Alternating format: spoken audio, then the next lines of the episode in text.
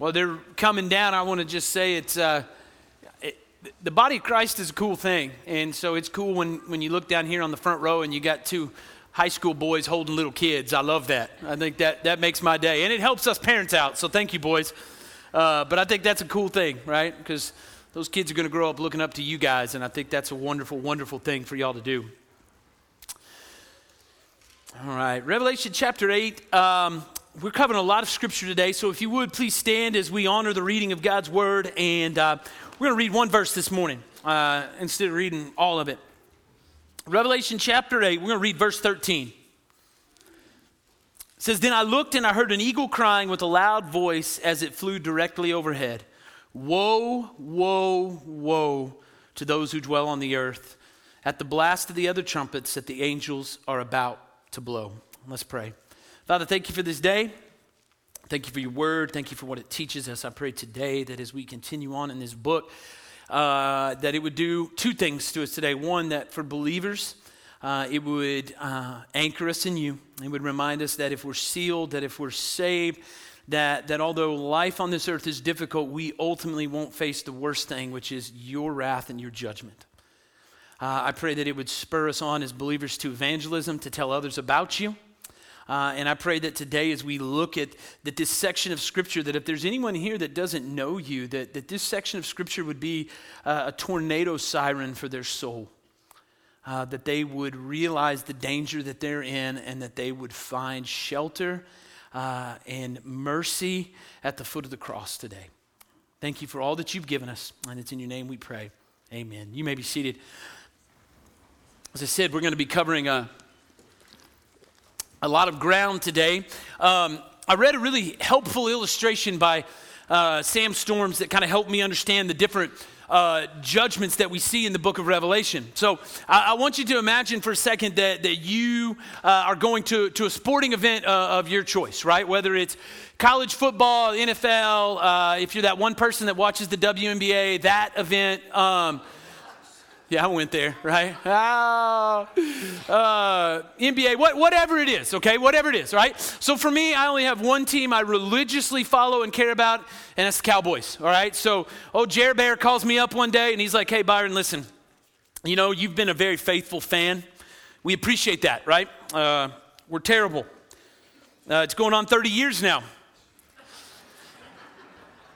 That stings to say that too, because then I start realizing I'm getting older when I can go, ah, it's been almost 30 years since we've won anything. Um, but you've been faithful, so we really appreciate that. So I'll tell you what, Byron, I want you to uh, come to come to the first home game this year, and and as a present to you, here's what I'm going to do. I'm going to let you bring video cameras and set them up anywhere you want in the stadium, right? Put them, put them anywhere. Just, just put them throughout the stadium. They're all yours. Uh, and you can film the game, you can take it home, and you can just kind of remember your time at the game. And so that's exactly what I do, right? I, I show up and I take a video camera and I put one up on the 50 yard line about 10 rows up. Put a video camera in each end zone. Uh, I put a video camera in the sky cam, right? That one that's kind of hanging above the, the, the, the, the players as they're playing. Uh, and then finally, since, you know, Jerry's showing his appreciation, I take one up into the box because I'm going to hang out with Jerry during the game. Uh, and so I do that, and, and I, I, film the game. I have a great time, and then I go home. And so then after I go home, uh, I've got all my tapes, if you were, from the game, and I decide to go back and I decide to watch the, the footage from the game. And so I, I start with the, the footage from the 50 yard line, and I watch it. It's a great game, and I enjoy it. Pop the tape out, and then I put in my footage from the end zone and watch it, and it's great. I pop it out, put the sky cam in, and then, you know, finally I put in the last tape from the press box. Now, am I watching the same game? I am, right? I'm watching the same game, I'm just watching that game from different angles, from different points of view. And, and that's exactly what is happening in the book of Revelation. This is exactly the same thing. So remember, the book is written to the seven churches in Asia Minor, and it describes three major, or uh, seven, uh, excuse me, three major judgments of seven, right? You have seal, trumpet, and bowl. And these judgments describe the ongoing conflicts between the kingdom of Christ and Satan's kingdom that occurs between the first and the second comings of Jesus. All right? So remember, Jesus has already showed up, Jesus has already won, right? We talked about this in new members today. This is not Star Wars where we have good versus evil fighting one another. Good has already won the game. It's over. We're waiting for Jesus just to come back and consummate this whole thing. But Jesus has already won. Right? And so, what we see in the book of Revelation is Satan doing the most insane thing he can, which he is trying to think that he can change the outcome, but he can't. Right? So, Jesus has already won. And so, as we read the book of Revelation, what we see is at time, John may focus on a, on a particular event. Or there's other times that John may focus on a specific person, but it's still the same game from different angles.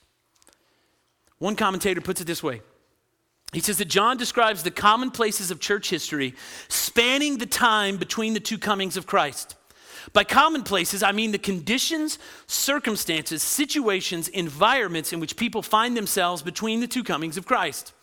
As he finishes one section, concluding with the second coming of Christ and the end of history, he circles back around to start all over again at the start of the game. Once he concludes yet another journey, he circles around and recapitulates the same period of time from yet another vantage point, right? So, so the term for this is what I just read it's recapitulation. Recapitulation is, is a musical term. Essentially, what it means is that in a composition, you have certain themes that were throughout that, that musical composition, and at the end, it goes back and it reiterates those themes. It recapitulates those themes in the composition. So, according to the theory of recapitulation, or the principle, let's put it that way, it's not a theory, the principle of recapitulation, the seven judgments, the seven sealed judgments, together with the seven trumpet and bowl judgments, are descriptive of events throughout the course of history between the two comings of Christ. All right? Again, Sam Storms puts it this way he said, Revelation is not merely, is not concerned with merely events at the close of history, immediately preceding the second coming of Christ. Rather, there are multiple sections in the book, each of which recapitulates the other. That is to say, each of which begins with the first coming of Christ and concludes with the second coming of Christ and the end of history. Each of these sections provides a series of progressively parallel visions that increase in their scope and intensity as they draw near to the consummation. So, the seal judgments that we just looked at and we finish up today right? We see Jesus ascending to the right hand of the Father. We just sang about it, right? Is anybody worthy to take the scroll of human history, to break its seals, to read out its contents? And Jesus can, right? The lion of Judah, the root of David, the lamb who was slain, he comes up, he takes the scroll, right? He's ascended to the right hand of God, right? He begins to break each seal, and with each seal that's broken, we get a judgment. So we saw the four horsemen which are one judgment, four of them, one judgment. They're roaming the earth as we speak, causing chaos and havoc and ultimately death. We saw those in the fifth seal who were martyred as a result of these horsemen in heaven waiting for Jesus to return. We saw the return of Jesus with the breaking of the sixth seal, where Jesus comes back, and those who do not know him are begging for mountains to fall on them because it's a terrible day of wrath and judgment followed by what we looked at last week, which was an interlude, where we see the saved being, uh, the, the saved being sealed during that time frame before Jesus returns. What we said is we're living in that right now, right? That Jesus is calling people from all tribes and nations and languages to be saved and sealed so that on the day of wrath they can stand. And then tonight, today, we're going to ultimately look at, at the seventh seal and we're about to read about that. And after the seventh seal, we're set up for the judgments that come as a result of the trumpet. So look with me, if you will, in Revelation chapter 8. Let's start in verse 1. John says, when the, when the Lamb opened the seventh seal, there was silence in heaven for about half an hour. Then I saw the seven angels who stand before God, and seven trumpets were given to them. And another angel came and stood at the altar with a golden censer and he was given much incense to offer with the prayers of all the saints on the golden altar before the throne. And the smoke of the incense with the prayers of the saints rose before God from the hand of the angel. Then the angel took the censer and filled it with fire from the altar and threw it on the earth, and there were peals of thunder, rumbling, flashes of lightning, and earthquake. So, after the interlude we looked at last week, the seventh seal is broken, and it says that there's silence in heaven. Now, some scholars will say that this means that there was no content in the seventh uh, seal, that it's just empty and that there's nothing going on there. But I don't really think that's what's happening here, see? Throughout the Old Testament, remember, we, we, we understand the, the Old in light of the New, right? So throughout the Old Testament, we are often shown that silence was a form of divine judgment. In Psalm 31 17, it says, Oh Lord, let me not be put to shame, for I call upon you. Let the wicked be put to shame. Let them go silently to Sheol. Psalm 115 17, the dead do not praise the Lord, nor do any who go down into silence. Isaiah 47 5, sit in silence and go into darkness, O daughter of the Chaldeans, for you shall no more be called the mistress of kingdoms. Other verses include Lamentations 2 10 through 11, Amos 8 2 through 3, and Habakkuk 2 20. But to be even more specific, it means that God has heard the prayers of the martyrs that were prayed in chapter 6, verse 10. So the smoke of incense that's rising before God points to a positive answer to the martyr's request, right? Remember, what did the martyrs say?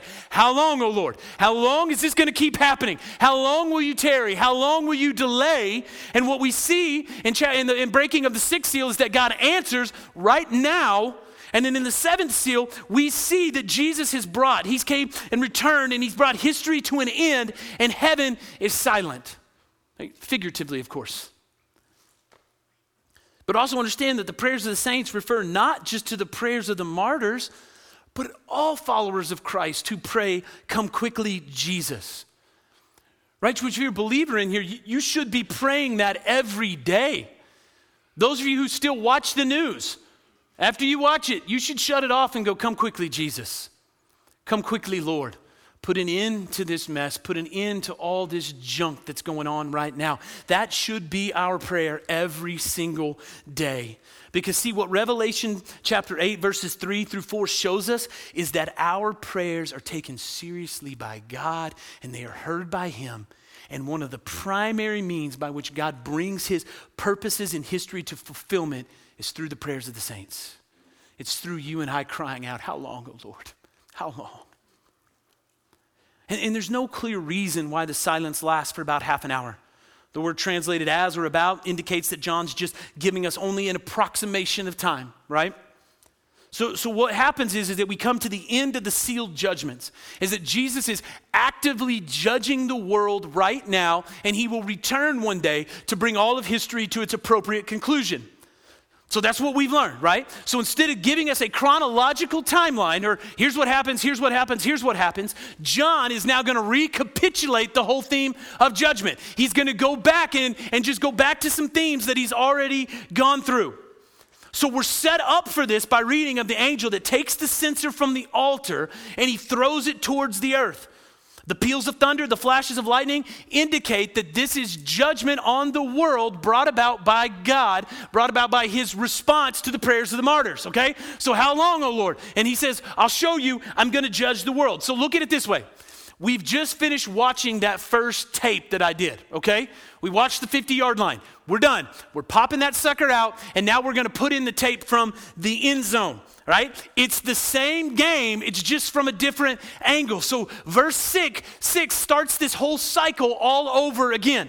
All right? And this time, as we look at the trumpet judgments, what we see is that they increase in intensity. So look at verse 6. It says, Now the seven angels who had seven trumpets prepared to blow them. The first angel blew his trumpet, and there followed hail and fire mixed with blood, and these were thrown upon the earth, and a third of the earth was burned up, and a third of the trees were burned up, and all green grass was burned up. The second angel blew his trumpet, and something like a great mountain burning with fire was thrown into the sea, and a third of the sea became blood. A third living creature, the, a third of the living creatures in the sea died, and a third of the ships were destroyed. The third angel blew his trumpet, and a great star fell from heaven, blazing like a torch, and it fell on a third of the rivers and on the springs of water. The name of the star is Wormwood, and a third of the waters became wormwood, and many people died from the water because it had been made bitter. The fourth angel blew his trumpet, and a third of the sun was struck, and a third of the moon, and a third of the stars, so that a third of their light might be darkened, and a third of the day might be kept from shining and likewise a third of the night. So the first four trumpet judgments go together just like the first four sealed judgments go together, right? So you had the four horsemen, one judgment. These four trumpets, one judgment. And what I want you to notice is how all these judgments affect the natural world. Notice they touch all the elements of the earth here and now. So you see the earth affected, you see the sea affected, you see the fresh water affected, you see the sky affected. And I don't have time to go into all of this, but check this out. All these judgments mirror those in the Exodus. They're, they're very similar to the 10 plagues that God brought about Egypt. So just as the horsemen are on the earth causing havoc now, listen, so God allows things to happen naturally in this world as a form of judgment. So think about how all these things occur in our world right here, right now. So, so anything from pollution to algal blooms. Think about rogue weather. Think about human error, right? We, we live where the Dust Bowl occurred. That was human error right? We got greedy, we plowed up too much of the land, and it just took everything with it. That was human error. The natural world is broken, and you and I see that all around us, right? Think of the Galveston hurricane of 1900. Think of Katrina of 2005. Think of the, the tornado that destroyed Greensburg, Kansas in 2007. So, all these things that happen are judgments of God on, on the world. Now, they're only partial Notice it said a third of these things happen. It's just indicating that it's not the final judgment. It's not complete judgment, it's partial judgment. Listen to what Richard Phillips says. This is, this is so good. He says, Remember, Revelation is not a puzzle book. Stop right there. It's not a puzzle book, but a picture book. The general impression is, therefore, most important. Hear the four trumpets bring plagues on the natural order of the earth, the seas, the streams, and the stars and the moon to signify God's judgment on the nations that rise up in idolatry throughout history. These woes are inflicted not by nature. So, although they may be natural occurrences, ultimately they're not afflicted by nature, but by God. And mankind is completely unable to manage them. This is precisely what a sober view of history shows, with vast portions of the human race suffering and dying at any one time because of these tragedies originating from every part of creation. So let's go back to, to January, February when we had that cold snap, right? Right? Because I love what he says right there is that mankind is completely unable to manage them. So, for all of our hubris, all the things that we've accomplished, when the weather comes, we still can't do anything about it, can we? I mean, you think of how many Texans were like, ah, cold snap, man, I got this, put my cowboy hat on, nothing's gonna happen to me. And I get it, up here, we were fine because we're tough, we can handle it, we're used to it. You get much further past Lubbock, folks, they aren't used to that kind of cold. And we saw what happened, didn't we? We saw people die. We saw disaster occur. We saw a nuclear power plant that went, man, it's too cold. I got to shut down. We don't want something bad to happen. This is what we're talking about right here is that these trumpets are occurring now. We see it naturally and men and women are powerless to stop it because ultimately this is the divine hand of God acting in judgment towards a world who's rejected him. Right? And verse 13 sums up these four trumpets. Look what it says. Then I looked and I heard an eagle crying with a loud voice as it flew directly overhead. Woe, woe, woe to those who dwell on the earth at the blast of the other trumpets that the three angels are about to blow. All right? So the word eagle can also mean vulture. And again, this is symbolic, right? Un- unless you have like an eagle or a vulture at your house that talks. I mean, I'd love to see it. Bring it up here. You probably don't, right? I don't go. It doesn't say parrot, okay? So don't ah, don't give me that. Birds don't literally talk. But this is a flesh eating bird, and he's looking down, expecting to eat men's flesh as a result of these judgments. His three woes indicate the great judgments in the final three trumpets. And what I want you to notice is who are these woes directed at? Those who dwell on the earth. Now, although Christians dwell on the earth, this descriptive phrase of earth dwellers in Revelation refers to unbelievers and to idolaters, to those who have not trusted in Jesus Christ. So, these first four trumpet judgments on the natural order are a giant warning sign to unbelievers to repent of their sins. It's a blinking light saying, hey, can't you see what's happening all around you? That God is acting in judgment to this world. And although it's only partial right now, there is a day coming where He will put it all to an end. And so, right now, you're being warned to repent and to believe. This is exactly what Paul spoke of in Romans 1:20 when he said that His invisible attributes, namely His eternal power and divine nature, have been clearly perceived ever since the creation of the world in the things that have been made so they are without excuse, right? That we can see all around us those things and there won't be one of us that say, Well, I didn't know. It's not what the Bible tells us. Jeffrey Wilson says the first four trumpets show that there are no natural disasters in a world that's governed by God. So, God intends when we see natural disasters sweeping the world, when we see major calamities, right? I was thinking of the Sri Lanka uh, tsunami in 2004. That would be a major calamity. We're to be reminded of God's judgment on sin. We are to repent and to believe. Folks, these judgments that, that, that we just read about, they're happening right now on this earth. They're here, okay? I, I was thinking about this in terms of like, I'm not like the global warming guy. Don't, you know, that's not me. But if you do look at the strange weather patterns that are happening, come on. Tell me these aren't God's active judgments against this world right now. All right?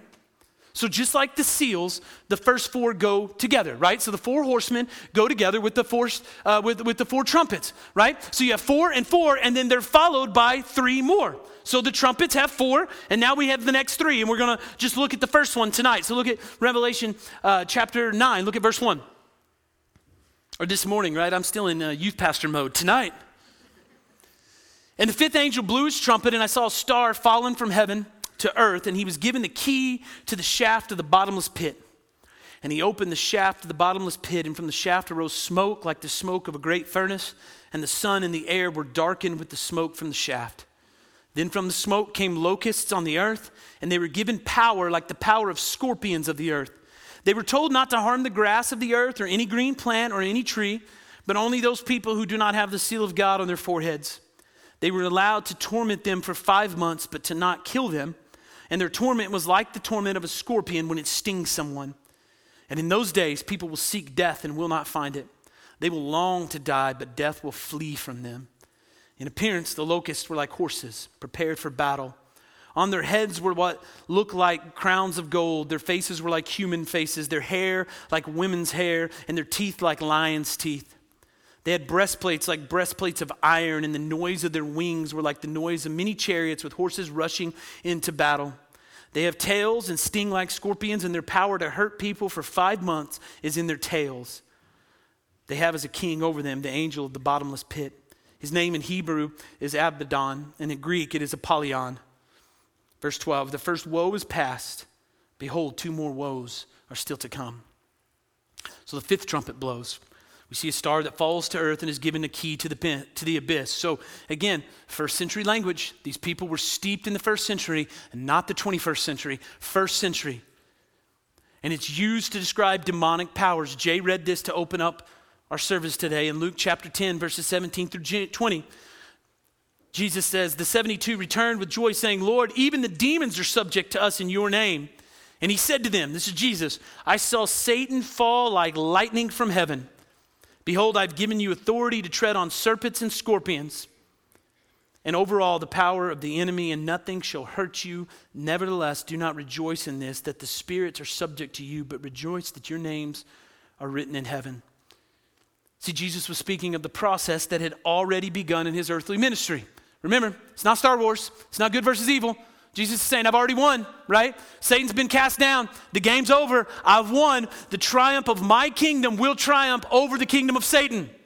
So the word translated bottomless pit or abyss is used nine times in the New Testament, seven in Revelation, and literally it just means without depth, that there's no bottom to it. It just keeps going and going and going. And what we see that here it is shown to be blocked by a door to which God alone has the key. And when Jesus, at one point in, in the Gospels, casts out a legion of demons, we get this exchange from the demons in Luke 8 31. And they begged him not to command them to depart into the abyss. This is what it's talking about. And so, this angel that falls is given a key to the bottomless pit. I want you to notice that. You can highlight that, you can underline that. He's given a key. That's the divine passive being used again in Scripture. God has commissioned, God has authorized this. God has allowed this angel to have a key. This angel didn't take the key. God said, Oh, yeah, you can have it. Here you go. It's yours.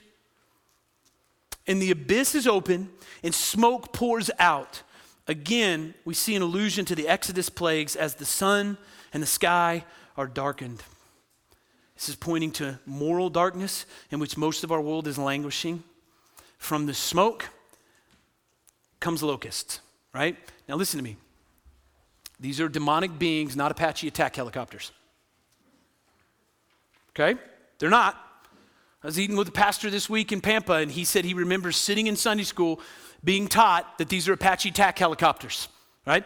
They're not Apache attack helicopters. Again, I've told you, we can't make this book mean something to us that it didn't mean to them. So there's no way in the first century that they're looking down the corridor of time going, man, there's going to be this flying machine with weapons and armor and it's going to right fly through the air. That's not what they're thinking. This first century audience would have understood the imagery because they were steeped in the Old Testament.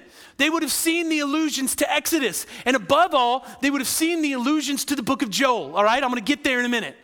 So, again, this is a reference to the plagues of Exodus. Look at Exodus 10 14 through 15. The locusts came up from all over the land of Egypt and settled on the whole country of Egypt. Such a dense swarm of locusts as had never been before, nor ever will be again. They covered the face of the whole land so that the land was darkened, and they ate all the plants in the land and all the fruit of the trees that the hail had left. Not a green thing remained, neither tree nor plant of the field, though through all the land of Egypt. So these locusts come up. They're told not to harm the grass of the earth or any green plant. Now, listen, there is no contradiction from chapter 8 here, right? Because you're going, well, they said the, the, the trees and the grass and all that was burned up. No, remember, it's partial. It's partial. So there is no contradiction there. Leon Morris says it is a great mistake to read this fiery, passionate, poetic spirit as though he was composing a pedantic piece of scientific prose. He's painting vivid pictures, and it does not matter in the slightest that the details do not harmonize readily. And so, what we see is that these locusts are demonic spirits, and they are told to attack unbelievers. So, once again, if you're a believer, this should be an encouraging reminder to you, shouldn't it? That, that God has taken steps to protect his people against the devastating impact of these plagues. That we as believers will never ultimately suffer God's wrath. Now, I'm not saying that you won't go through diff- difficult times. I'm not saying that at times you won't feel like Satan's trying to attack you, but what I am saying is that ultimately God will protect us as believers from these things. That's what it means, okay? That's what this means. And what I want you to notice is that they're limited that these locusts, these demons, are only allowed to torment people, they're not allowed to kill them. So, second, the torment is only allowed to last for so long. There's no explanation for why there's such an odd number five months. Like, like don't try to figure it out.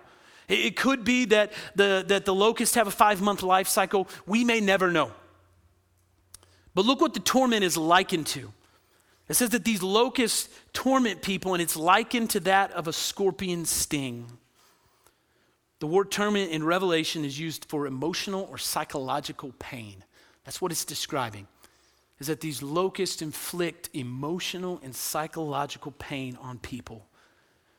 Jesus himself referred to demons as scorpions. Luke 10 19. Behold, I've given you authority to tread on serpents and scorpions and over all the power of the enemy, and nothing shall hurt you. He was referring to demonic spirits, okay? Some people got that wrong and put boxes of snakes on stages and, you know, dance with them. That's not what that means. We used to have them here, but they made me put them up, so.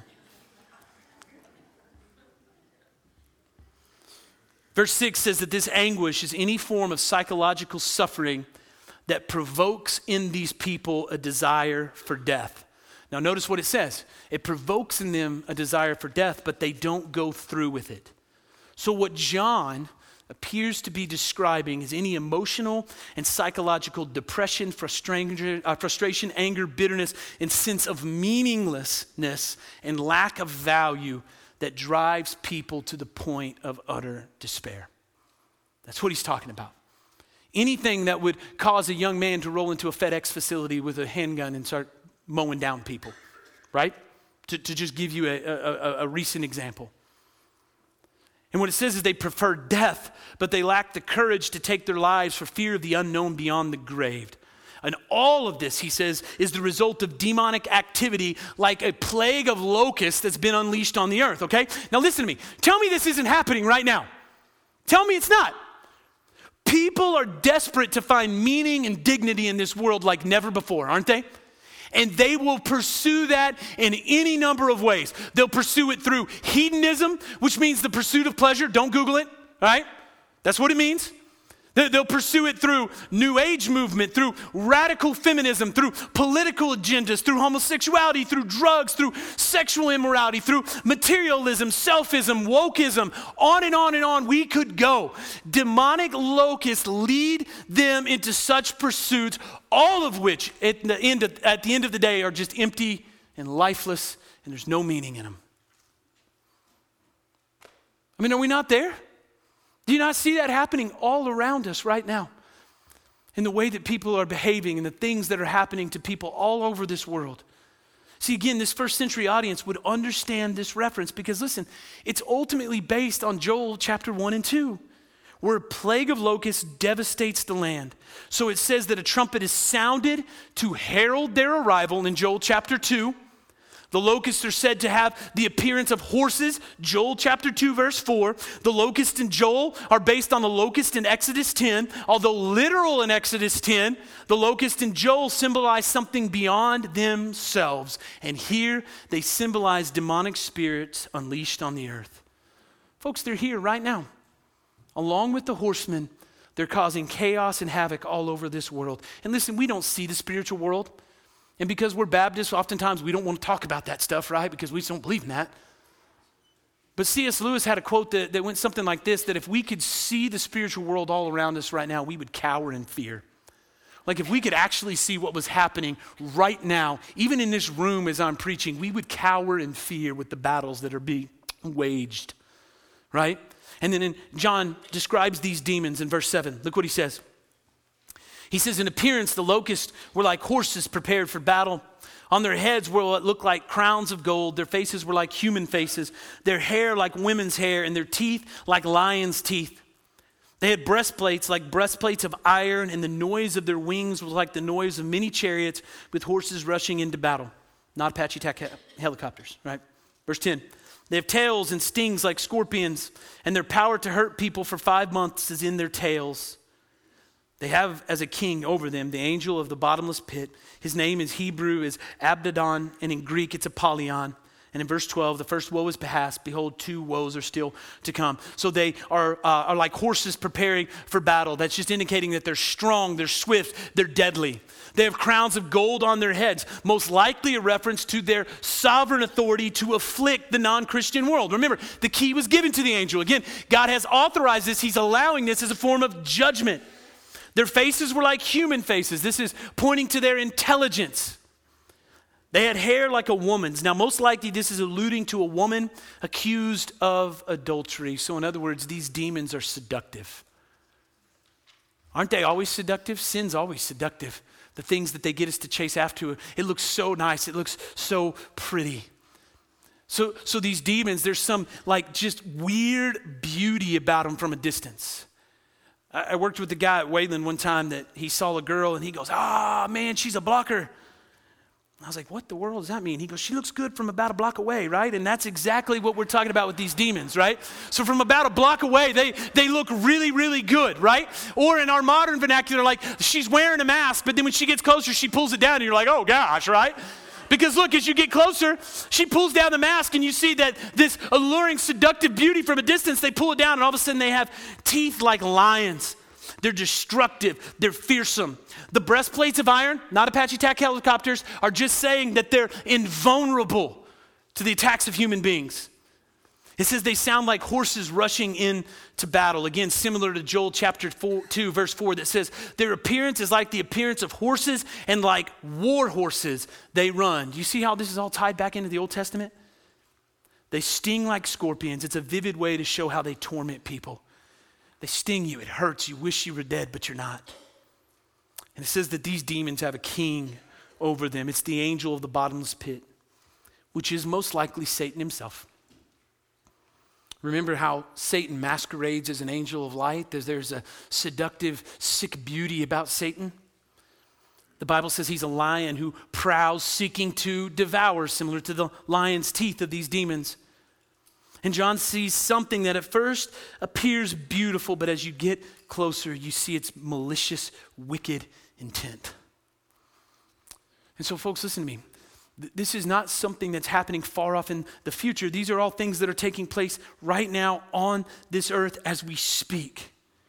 I mean, seriously, look at human history since the first coming of Christ, and you can see God's wrath poured out against human sin, idolatry, and immorality. Widespread famines, tornadoes, floods, infectious disease, war, psychological and emotional torment.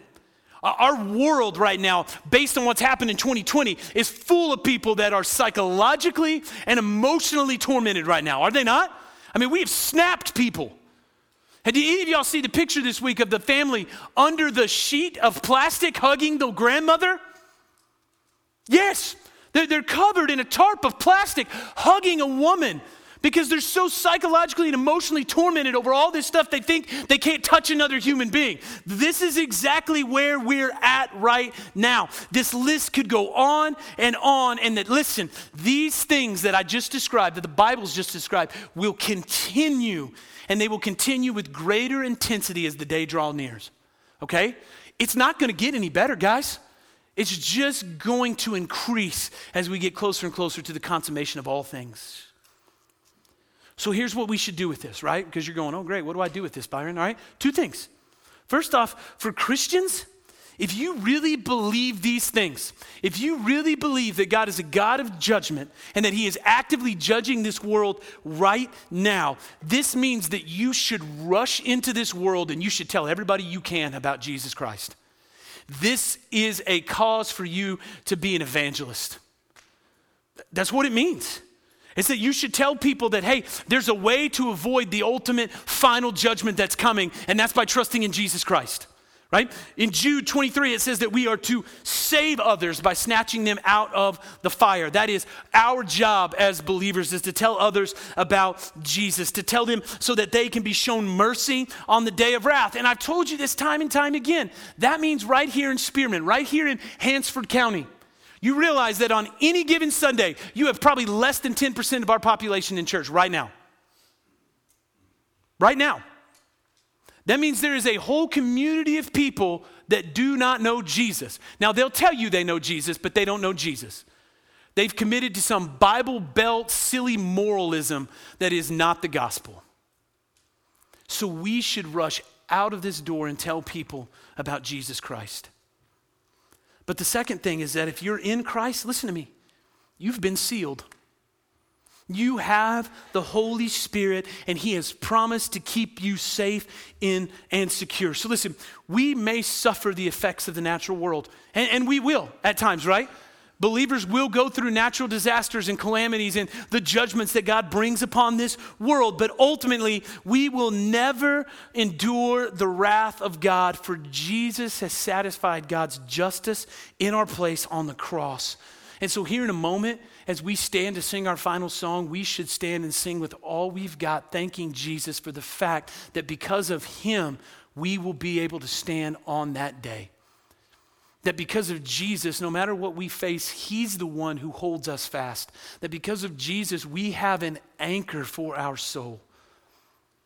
One of my favorite hymns is a song called Christ the Sure and Steady Anchor. And one of the, one of the, one of the lines says this Christ the sure and steady anchor through the floods of unbelief. Hopeless somehow, oh my soul, now lift your eyes to Calvary. This my ballast of assurance. See his love forever proved. I will hold fast to the anchor it shall never be removed. That no matter what we face on this earth, we have an anchor that we can hold on to. And on that day, he will prove faithful to us who know Jesus. Amen? And finally, listen if you're not a Christian, these trumpet judgments should be tornado sirens for your soul. We're entering into thunderstorm, tornado season up here in our part of the world. And when you hear a tornado siren, what do you do? Or at least what I hope you do. You run and take cover, right? You take cover. And so today, would you look around you and see God's wrath is being revealed right now on this earth? It's a very real thing, and He's calling you to reverse course and repent amidst these limited temporal judgments before limitless eternal judgment at last descends. So the siren's going off. Will you find shelter and protection at the cross of Christ? He's calling. Are you listening? Let's pray. Father, thank you for this day and thank you for all that you've given us. Father, I thank you for your word. I thank you for what it teaches us. Um, Father, these judgments that we read about are present right now in our world, they're active. So, Father, as believers, I pray that this would spur us on to evangelism to tell others the good news about Christ. The Bible's, are, Bible's clear is that, that how are they to respond unless somebody tells them? So, Father, that we would open our mouths and preach the gospel, ultimately trusting in you for salvation. So give us a burden for those in our community, for our, in our county, in our families that do not know you, Jesus, and that they would trust you, to, that we could tell them about you. Uh, Father, for us as believers, help us to know that, that this these verses are good news for us because if we're in you, we're sealed, we're protected, and that although at times we will endure difficulty from the natural, natural world. At times, there will be things that come into our lives that torment us and affect us that ultimately we can stand up and endure under these things because we know that the greatest judgment, your judgment, the final judgment, we've been protected and spared from because of Jesus Christ. Help us to trust Him today and to rejoice in that. And then finally, if there's anyone in here that doesn't know you, I pray that today, as the gospel was preached, that they would trust you. They would not leave here until they grab me or Joe or a friend and just say, I need Jesus. And that today they could get that fixed and that they could turn and sing and thank you for all that you've done. We love you, Jesus, and it's in your name we pray. Amen. Would you please stand?